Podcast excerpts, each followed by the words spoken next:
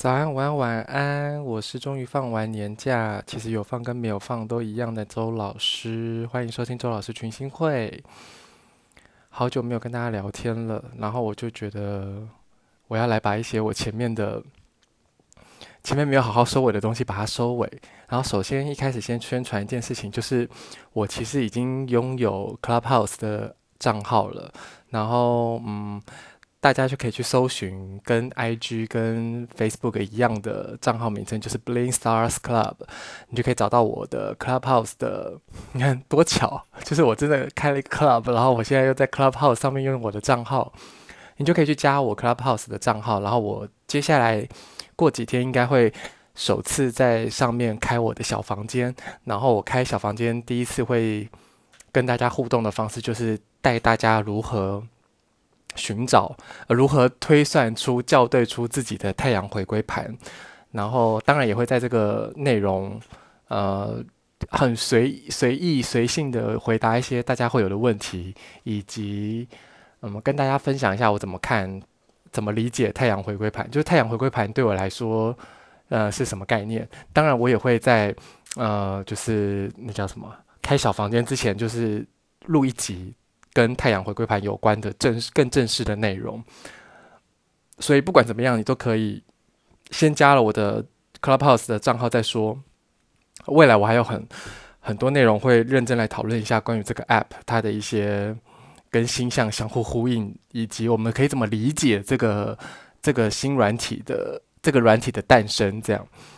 再来就是今天我看到《天下》杂志采访蔡健雅的一个影片，在 YouTube 上面你可以搜寻得到。今天刚好碰巧看到这个影片，这个影片主题叫做“肯定自己很难，但我蛮喜欢自己的”。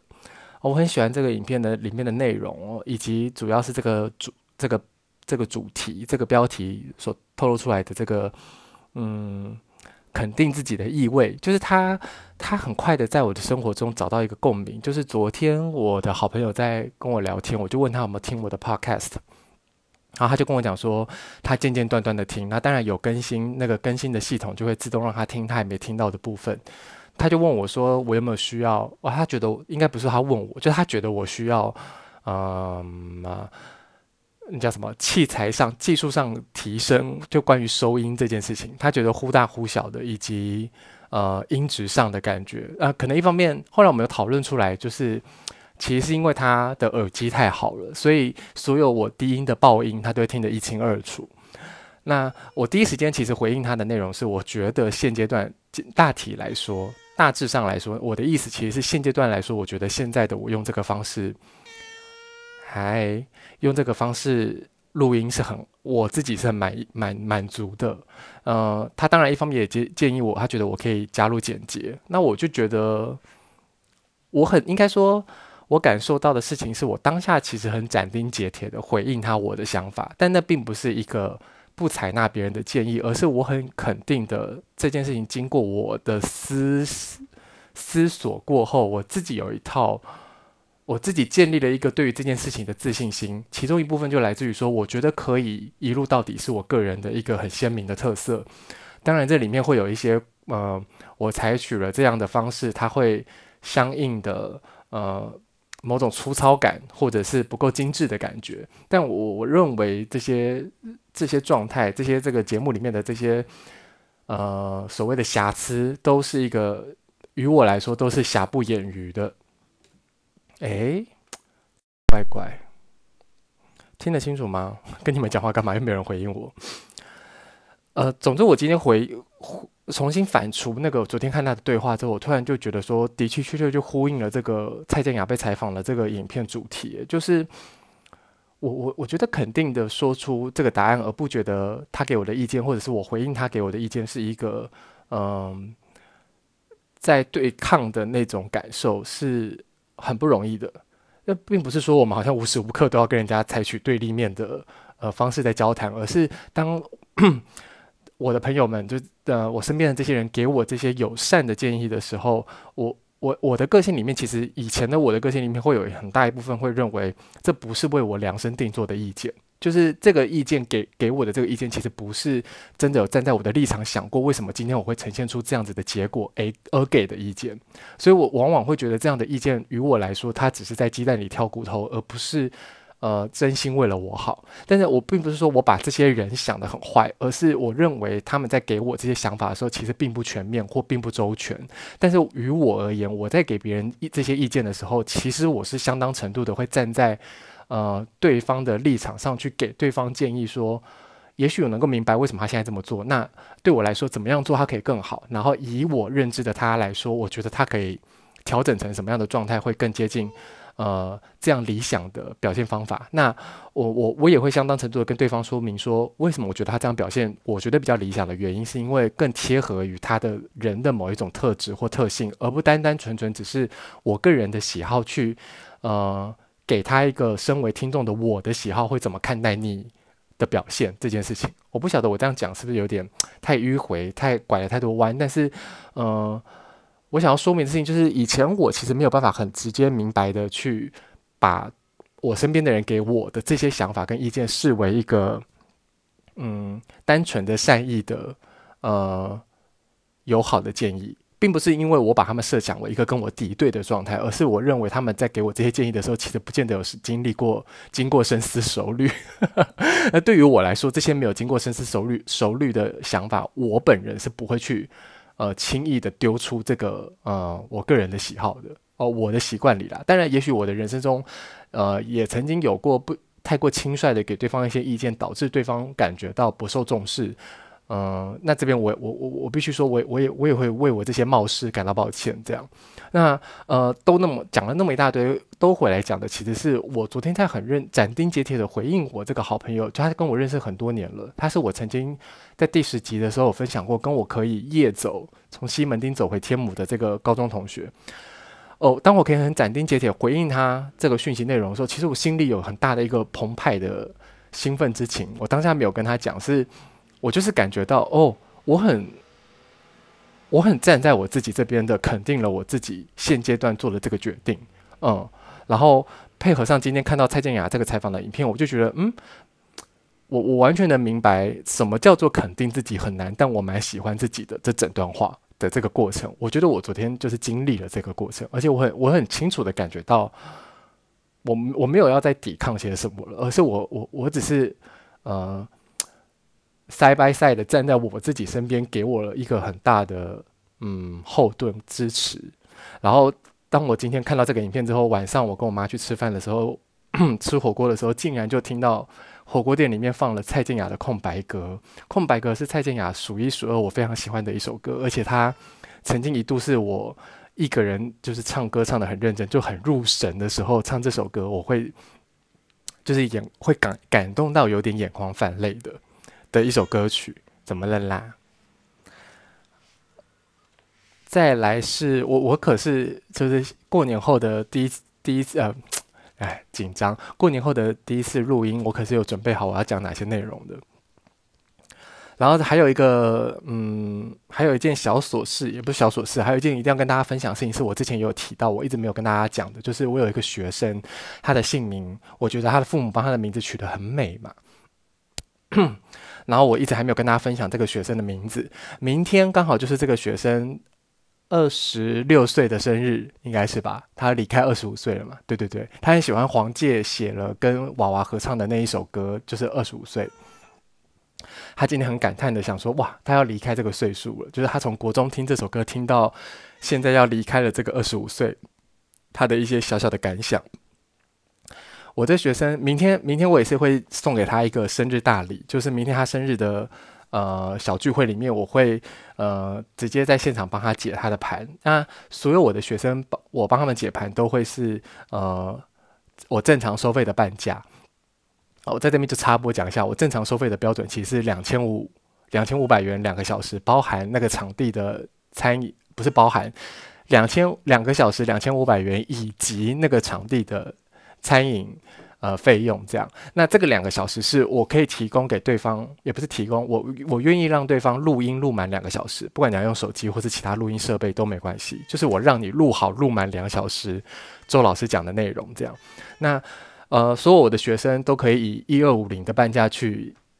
享受到这个老师把你的盘当做你人生最好的教材的方式，一对一手把手的解盘给你听。我为什么会这样看？就是我学生，对我来说，我学生所有的他们自己的盘，对他们就是他们自己最好的教材。这样，明天我就是会在这个学生的生日小聚会上面露个两手展示一下周老师解盘的神奇魅力。这样，那我这个学生呢，他姓张，工厂张，他的名字叫做林毅，林就是怎么突然词穷？林就是化整为零的零，数字零的零，然后易就是易经的易。有一天呢，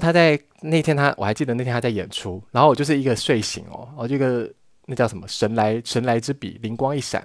就想到他爸妈帮他取的名字取得还真好，我还立刻私讯给他，我现在就干脆直接朗读那个讯息的内容，我就说，我觉得灵异这个名字对双鱼座的你来说取得真好，灵的概念本身就是一为全，全为一的全字。看起来什么都没有，其实什么都有了。然后易字呢，第一时间我们通常会联想到易经或者改变，就是易的改变的意思。那易经其实本身就是一本讨论变的法则的书，这是对我来讲啦，对我来讲易经就是一本讨论变的法则的书。而我常常在课堂上跟他们讲的就是世界上唯一不变的事情就是世界一直在变。对我来说这就是他的名字。我就说这完全是一个我瞬间心领神会的感想，然后我那时候就跟林毅说，你把这个当作冥冥之中老天要我告诉他的礼物这样。那关于林毅的名称之美的故事就在这边很漂亮的告一个段落。那希望有听到大家也都可以在云端线上默默的一起祝福这位25岁即将要跨入26岁的小妹妹生日快乐。再来呢，就是关于猎人啊我们没有好好说完的关于猎人的内容我今天来好好把它做个完结篇好不好？我觉得我之前讲的太草率，我就叫一副叫你们自己去查，这样子有点太不负责任了。可能那也是因为我前阵子那段时间，这是正是在进行一个小实验的时候，我很多东西我没有办法好好的跟大家互动交流。我今天就决定，我要把这个猎人当做一个完结篇告别。关于猎人的5个要角的星座猜想，我们在今天让它告一个段落。关于官方为他们的设定，讲实在话，官方跟我想的一模一样的只有小杰，就小杰是在官方设定里面是5月5号生的金牛座，然后我认为的小杰不是，我之前不是一直狂讲错吗？但我这几天我突然怎么讲？停下来想一想，我觉得其实上升双子我其实没有想错小杰的，我觉得小杰是上升双子没有错，尤其就是他跟那个金娜饼。然后这个时候我们就会回过头来也不是回过头来，我们就会发现，那如果小杰上升双子，他太阳必然是在，如果一样太阳金牛座的话，他太阳就一定是会落在他的12宫嘛。之前我不是有点抗拒他太阳落在12宫这件事情吗？后来想想我干嘛跟自己过不去，就是我们回过头去，也不是回过头，我们去好了，对，就是回过头，我们去复习前面我讲过的关于太阳的那个追随、主宰以及给予这3大特质当中，以及讨论到那个太阳所落入的宫位会反映了你父亲所追寻的那个领域，以及你未来怎么继续我们身为每一个小太阳，我们怎么追寻我们的太阳嘛，这就很好理解啦。太阳日金牛入12宫的小杰，除了他1宫上升点有在双子座，还有那个金纳宾，以及我前面有提到过的他会跟父亲有一些缘薄的可能性之外，日落12宫所代表的那个他的太阳，他的父亲，他所追寻的就是那些先于我们存在的未知世界。这边要聊到就是我关于12宫的定义，其中一个就是先于我们而存在的。结合我们4大尖轴上升、下降、天顶、天底的定义，其实我们都要同时从它左右两边或是上下两边的宫位来看。比如说我们看上升点，我们就必然要看1宫和12宫的定义，我们看下降点一定就要看6宫和7宫的定义，看天顶就是要看9宫跟10宫，天底就是要看3宫跟4宫。那关于上升点我们要怎么切入去理解整个关于上升点所谓自我的完整这件事情呢，就是我们要同时看一宫所代表的我的存在，我存在自我的存在存在感这件事情的课题，以及12宫就是先于我而存在的那些。那12宫除了不仅代表先于我们而存在的，它同时也象征着一个我们对于未知的想象，以及那个超越时间空间以及各种存在的那一些我们所看不见的存在。那金它的的确确就是在追寻这些先于我们而存在我们所未能认知的这个世界的原先的组成。就是你想想看，那个猎人到了最后，他爸爸是不是就是在那个大鸟的树上，那个鸟巢上跟他讲说，告诉他说，我们以为的这个世界其实比我们想象的来得大的更多。然后这就完美的说明了那个日落12宫的他，以及而且小杰日落12宫他有一个很鲜明的特色啊，就是他小时候就因为他跟动物的相处非常的良好，他自然而然的可以成为这个自然中的一部分，他就超脱了这个自然以及超自然之间的关系。就是他对小杰来说，其实超自然于他来讲也超级自然，所以他才能够很完美的使用，在都还没有学会念能力之前就懂得怎么使用觉，对不对？好啊，这边就可以再回推讲到总之，所以小杰上升双子没错，日落12宫对我来讲，那这边唯一我跟官方有正确配合上的就是这个官方设定小杰5月5号生啦，然后金的生日官方是并没有讲，官方设定没有讲，但我觉得金一样如同我所说的，他就是上升牡羊座，然后日落9宫的射手座这样。我们怎么理解这个日落9宫的射手座？是其中有一个很大部分的那个特质就来自于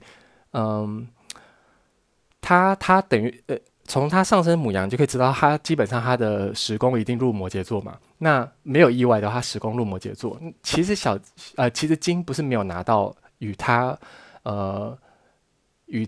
名副其实的这些功成身就，只是你可以感觉出来，实际上日落9宫的他没有那么在乎这些功成身就，他更在乎的是那些跟9宫有关系的，其中有一项跟9宫很有关的，就是考古学这件事情，其实跟9宫很有关。然后至于为什么有关，我们之后未来我们再细聊。还有一件事情就是我在聊9宫的时候，我会说到9宫有一个大的 topic 就叫做传道授业解惑，那这是一个身为教育者或者是启蒙者的一个宫位。那金不止这名字是充满了那个光，金这个名字就充满了那个闪亮亮的感觉之余，他也就是成为一个别人的老师，别人的引导者。你看，如果今天不是他引导了凯特，在这因缘际会之下，凯特怎么会遇到小杰？小杰怎么会知道他爸其实没挂？这都是有因果这在这个故事线里面都是彼此有相关联的。以及9宫为什么我们9宫会跟启蒙者跟传道授业解惑有关，是因为9宫跟个人内化的知识有关系。就是对于金来说，你给他那些 title， 给他这些称谓，给他这什么12支或者几星恋人的这些称头，他没有那么在乎，他更在乎的是他是不是实际上拥有这些专业化的知识这样。这些自己内化过后的念能力，你可以这样理解。再来到奇犽，奇犽在官方设定里面是假装成6月15号生的7月7号生的巨蟹座。但我认为啦，他被设定成巨蟹座是因为他们很怎么讲？作者是 focus 在他跟家庭之间的那个关系，剪不断理还乱的那个牵扯里，那个羁绊里面。但是如我之前所说，我认为奇犽其实是上升天蝎日落4宫的水瓶座嘛。上升天蝎这不用讲了，举家都在做杀手的，他不上升天蝎谁上升天蝎？那当然再来就是日落4宫水瓶座的奇犽，我之前有聊到嘛，就是那个阿鲁卡跟纳尼卡其实是他的最爱，以及他的母亲就是活脱脱的一个 cyberpunk， 你可以这样理解，4宫对应他的母亲，以及4宫入水瓶座，他在家里的那个存在的那个独特性，那个独一无二的这个存在的特性，是来自于他其实是他的兄弟姐妹当中唯一一个长得像爸爸的，就是其实实际上他才继承了这个所谓父系的血液，就他跟他的爸爸跟他的爷爷其实才是一脉相承的的亲人的感觉啦，就是但也不是说他爸爸就不管其他人。那以及你可以发现的是，我之前有讲过，就那个三宫入摩羯座，他们一家人其实是大家在为了自己的利益产生冲突的时候，其实还是会很严守的一个家族规矩的。那个是三宫入摩羯座的一个特性。然后那个家族的规矩里面还反映了一件什么事情，就是还有跟什么事情有关，就是他们取名字的方式，就是伊尔迷，然后迷基，然后奇亚，然后阿鲁卡，就是比如说奇亚的日文叫是 Kirua 嘛，然后阿鲁卡就是雅鲁加的名字，就是阿鲁卡，就是他们每一个人的名字的字首都是上一个兄弟的名字的字尾，就是头尾相承啦，头尾相连啦。那这个点上面，光是连这个名字取名的方式都非常展露出三宫摩羯座的特性，就是它也有一个逻辑跟一个架构在，维系的这个家族里面这些人的关系这样。然后再来是所以我要说到就是它在官方被设定成是7月7号的巨蟹座，其实我觉得只是他们很 focus 在这个奇亚很强烈的四宫的日落四宫的这个能量展现上面。再来是库拉皮卡官方设定是4月4号的牡羊座，我认为他看到了，他应该很 focus 在的是那个血红眼后的那个库拉皮卡，但是你这样去理解就血红眼是库拉皮卡他一个发飙了或者是火上来的一个展现方式，完完全全贴合了我当初对他的设定，就是我说他是一个上升天平日落巨蟹座日落九宫的日巨蟹落九宫的一个人，就是上升天平。因为我本人也上升天平，上升天平就是在那个我们跟人相处的那个最礼貌的社交距离，那个礼貌这件事情被打破的时候，被跨踩线的时候，我们就会完完全全展现出那个下降牡羊的特性，就是你没礼貌，就是你少来惹我，就是谁没礼貌，我就会给谁脸色看就是的那个感觉，就是我觉得他 focus 在的那个，他应该要更全面的去展现这个人的性格，是他有这个蜕变，有这个很强烈的对比产生，就是我觉得我形容的还更像是库拉皮卡这个人的本质，而且他日巨蟹落九宫，但其实实际上是他的十宫入巨蟹座嘛，九宫他应该是在射手，九宫他应该在双子座，然后就是九宫宫头应该入双子座，然后他的十宫宫头是入巨蟹座，但是我认为他是日巨蟹，但是在九宫，原因也是因为他的先反过来看，你看那个十宫入巨蟹十宫入巨蟹在讲什么？十宫入巨蟹这件事情是。你会发现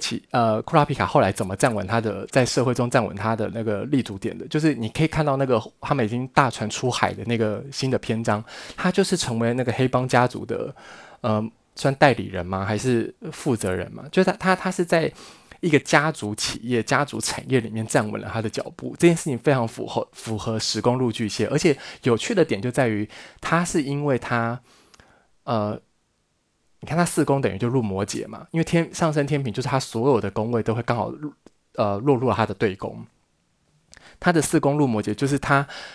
原生家庭是被在不可预测的那个，你也可以说他们就是被一个很现实残酷的状态下被另外一个集团跟组织给灭族了，然后在这个情况下他如何重新在就他的事业体他的人生新的展现他个人光辉的那个疆域组成的方式，竟然也是从一个家族里面开始站起来，就是这是一个很有趣的相互辉映，就是他原先的原生家族，因为应该说你可以这样讲，当他的原生家族被灭族了之后，他所建立起来的新的所谓我们在谈四宫的那个内心之家，其实他并不传统，就是他看起来像这些人都跟他没有血缘关系，可是他们就缔结了一个新的结盟，而这个结盟是原因是为了什么？就是其实这些人都跟他拥有一个相同的身份，就是他们都是猎人，就他们是拥有共同的，我们可以把它理解为某一种职业的共同性，而缔结着一个新的同盟，而他真的站稳了他人生某一种我们可以讲社会性的立足点的时候，却是在一个黑帮家族企业当中站稳了脚步，就是他不管他的十宫入巨蟹或是四宫入摩羯，你都可以看出来非常符合它的一个两面性，就是这个两面性是一个宿命的，也可以说是不得不的。而他也选择了让自己的生命走向了这条道路的一种双重特质，就是光是在这个他在黑帮家族里面所扮演的这个角色，就是一个并不非黑即白，并不哦，你要说我要说的是并不非黑即白，他看起来就是有天平的两端供他选择，而他在这当中扮演的一个他反而在这样子暧昧的双重身份当中，可以走出一条他自己独一无二的剧本。你应该我是会这样理解库拉皮卡的。而在这样的情况下，他那个九宫路双子座就是他拥有的这个具现化能力，是他很明白他自己知道要给自己身为一个，这个很有趣哦，就是他九宫路双子其实会有个特质是会有个很强烈的特质是自学者的特质，就是九宫路双子的这个日九宫的人，他本身在当引导者或者他在当启蒙者的时候，他必然会有一个自学者的特质。因为我本人是月巨蟹入九宫，所以我在这方面会有一个蛮细致的关于自己的想法的，关于自己的体悟的，应该这样说，就是打了一个超明显的嗝。九宫入双子座的人其实你可以这样讲，九宫路双子座的老师，以我为例好了，本身会有一个自学者的特质存在，就是一个是说我们九宫路双子的人，有九宫路双子，然后你有行星入到这个九宫的人，基本上你会有很强烈的自学者性格，就是我并没有真的服膺于谁，或是师承于某某某，而是我是很容易自成一家的。你也可以把库拉皮卡的这个特质系，关于他自己本人所具备的这个念能力，他也完完全全是透过自学自己摸索出来，我可以怎么运用我与生俱来的特质而展现出来的念能力，做一个连结这样。很久没有录音了，所以我现在在录音讲这些内容的时候，你可以感觉出来，我其实没有讲的这么的顺畅或是流利，就是因为我其实有一点兴奋跟有点紧张，但我想大家还是大致知道我在说些什么内容啦。有问题的人可以到时候再到粉专或是 Instagram 发问我这样。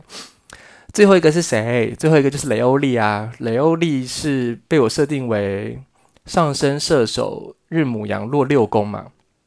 官方给雷欧利就是3月3号生的双鱼座。雷欧利那个双鱼座，刚刚讲库拉皮卡我有说嘛，他是被设定成是4月4号的牡羊座。我有个好朋友，从小到大也不是从小到大，从国中就认识的好朋友，他也是4月4号生。雷欧利被设定为3月3号生的双鱼座，是因为我觉得他很 focus 在那个他的当医生的那个特质，他可能认为他的这个当医生的那个某一种牺牲奉献的本质跟双鱼座挂钩在一起吧。但是你细部来讲嘛，就是首先为什么雷欧利上升射手，是不是一直有一个稀稀疏疏的声音啊？好讨厌哦今天。那大家就将就一下好不好？我有时候就对啊，为什么那个稀稀疏疏的声音突然有点明显？没关系，我觉得我今天可能是麦贴的离嘴巴太近了。没关系，先把雷欧利讲完。雷欧利上升射手什么东西最明显？腿很长啊！你知道官方设定雷欧利有190公分，有必要这样子吗？已经可以去打篮球了好吗？官方设定的雷欧利是190公分，那光是腿很长这件事情就超级上升射手的。而且上升射手的这个本质就是他，你们有发现他的那个牡羊座的那个屁，不单单只是牡羊座的屁，而是他有一个很强烈的他知道怎么样捉摸这个事态可以严重到什么程度，所以他在筹谋、他在规划的时候，也会反映出一个他个人的自信。那个自信是他大概能够知道事情能够多糟糕，或是事情也许不会坏到哪里去。就是那里面有一丝丝那个射手座能量的乐观主义。只是那个乐观主义，他聪明的点在于，他看得见，他其实实际上并不是短视近利的，他也不是那叫做什么。缺乏谋略的，他反而是看得见一个所谓的 vision， 就是他看得见一个愿景的。那个上升牡羊的雷欧利，上升射手的雷欧利，日牡羊落六宫，就是我像我说的，他从医嘛，这个是一个很直接的，直接有点粗鲁的连结，但是这再明显不过了。也我觉得它会被设定为是3月3号的双鱼座，也是因为其实是这个日落六宫的特质被放大了。然后他日落六宫为什么是牡羊座落六宫？这个很明显是因为他是为了医治他自己的人，他是为了想要治疗他妹妹，所以他才去当医生。就是他的那个付出的本质是很自我中心的，就是他其实是为了他自己，他不是为了其他人。只是这样子的身份看起来他都像是为了他自己，其实到最后他就是会莫名其妙变成为了大家。这个点最有趣的点就是他如何在那个权力游戏之中，在最后的投票上一度可以当上猎人协会的会长嘛。你如果有看漫画，有看到后面的话，你就会知道他的这个其实明明就是老子只为了自己，我只是希望你看，连到他可以去当猎人会长的时候，他在说他只是希望可以救活小杰，就是他到最后的最后，他展现出来那个都不是一个我为人人，而是他希望人人为我的那个特质，可是却会把他推上了那样子的位置。就是这是一个很有趣，这个故事的情节上也很呼应了这个日落六宫的雷欧，对我来说日落六宫的雷欧里的特质。好，但 Kiki Coco 就是有点你知道颠簸的波罗波罗的，在讲到现在终于告一个段落。我觉得我讲完这个分析，稍作分析到这个阶段，大家应该大概能够明白为什么我会帮这五个角色设定为这五个上升以及这五个太阳落入的这个宫位。当然你如果未来有继续听下去，你听完我上课讲的这些内容，你就会知道为什么会是这样子的组合了。所以现在就麻烦你，也不用麻烦你，因为我应该要把它分享在文字资料里面，大家就可以到时候可以回过头来看我当初怎么想这件事情。跟我就是我说回过头来是说，当你后面你听到我分享了更多我对于这些上升太阳宫位的行星星座宫位的定义之后，你就会知道为什么这五个角色是这样被我兜在一块的。再来，节目到尾声了，30分钟了，这最后的最后跟大家分享两个我最近发现的新的 YouTube 频道，我很喜欢。其中一个 YouTube 频道就是叫做阿冰的灵魂，她是一个香港人，一个女孩子。然后这两个频道都是关于讨论自我觉醒，然后灵性修为，以及那些关于与灵性有关的未解之谜，看起来像是超自然，那些其实于我来说超级自然的那些可能性。一个是阿宾的灵魂，阿宾的宾就是宾客的宾，来宾的宾。然后另外一个 YouTube 频道叫做点石成金，我个人非常喜欢点石成金这个频道的这个西斗，他向大家分享的很多内容，我都觉得像阿兵啊，或是像西佐这样很有兴趣剪辑影片上 YouTube 跟大家分享的人，真的是诚意十足十100%耶。我看到他们这样子这么用心的在这件事情上面，我就会想说，我有什么好不在我好不来录音跟大家分享我个人的想法的？因为我跟他们相比起来，我实在是偷懒太多了，我实在是容易太多了。就是我们很常听到人家在讲自己的生活不容易的时候，都会说：“哎，我容易吗？我是真的觉得我蛮容易的。”就是在这个分享这件事情上面，尤其是我这阵子很清楚的意会到说，我人生这么多年以来，我花了这么多力气。像我很常有一些朋友会惊讶于：“哇，我怎么可以花这么多时间在网络上去搜罗这些资讯？”那就是我人生的热情所在，你知道吗？我不见得每个都要求精求深，可是我就是很希望可以触类旁通，就让自己的那个知识的脉络、知识的网络可以越来越扩大。我可以俯拾即是，就可以把它连接成一个与我能够供我所用的智慧，或是某一种灵光。我会 enjoy 在生活中有这些搜集的过程，然后我就在想，我今天可以透过这个管道跟大家有所分享，我就必然，我如果已经发现了这个分享于我来说是这么充满